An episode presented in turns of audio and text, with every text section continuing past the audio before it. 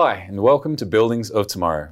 My name is John Lester, and in this episode, we'll be talking about our approach to cybersecurity and how it has to change depending on the area of application.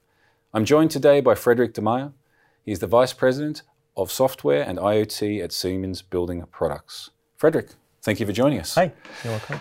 So, in different areas of application in our industry, how does this change the way that we look at cybersecurity? Well, um, as we have with physical security, the, the demands from the businesses and the applications are very different. Um, if you compare, for example, a nuclear power plant or a big commercial infrastructure or light commercial infrastructure, also the needs for physical security are completely different. And this is not going to change in a cyber world. Okay, so so the, to access a, a, nuclear power plant obviously should be very difficult. It should only be people who are allowed to access, and this this importance of access is different from from what we see in a commercial application. Mm-hmm. And this is reflected in the cybersecurity world. Exactly. Well, with technology and also the function of the building changes um, as we are today, um, due to that fact, also in the cyber world, we need to look after these different requirements. Um, it starts with user management, but beyond that, there are a lot of a lot more other things that you need to take into account. And and what drives this this difference? Is it the impact that drives this? Well, it, it, exactly. So in the end of the day, it's it's about um, the protection as such. Um, if, if you look after the requirements in a building for nuclear power plant, it's really certain areas can only be accessed by certain people. And it's the same for information. So not all the information should be available. Um, if we look at, for example, an R&D site um, that is also part of a commercial building, in the commercial building itself, we have a lot more people that should have access to the building, but also to the information.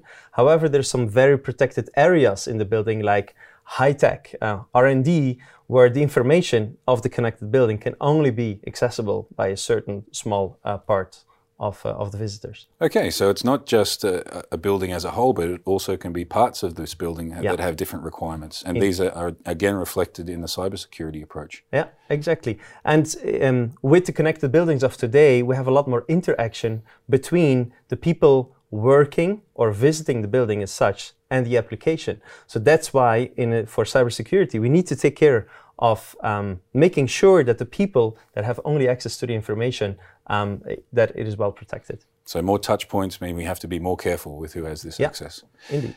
And in previous episodes, you've talked about business continuity and how important mm. this is. I could imagine also in these applications, when we talk about a power station or a hospital, this this impact of business continuity has a huge a huge bearing on how we approach this. Oh yes, um, and and this is what what we also call security in depth. So as a matter of fact, we have several layers that, depending on the criticality of the the application itself, that you need to make sure that you have it well protected in different layers, also in an in an IT environment. Okay, and. And we've also spoken before about cybersecurity is not something you can do on day one and then forget. I could imagine that the the stringent maintenance would also be reflected with the, the criticality of it, the infrastructure. Exactly. So, in the different onions of the security in depth principle, we need to make sure that we have the security and the right level of security at different levels in order to protect exactly not only the business, but also the information that goes along with it. Perfect. So, to wrap up, this this topic is something that isn't just changing on a day-to-day basis because of the landscape within our industry, but also for every application, every building, there is a different approach which mm-hmm. needs to be assessed and uh, and addressed in the correct manner. Mm-hmm. Perfect. Thank you very much for your time. You're welcome.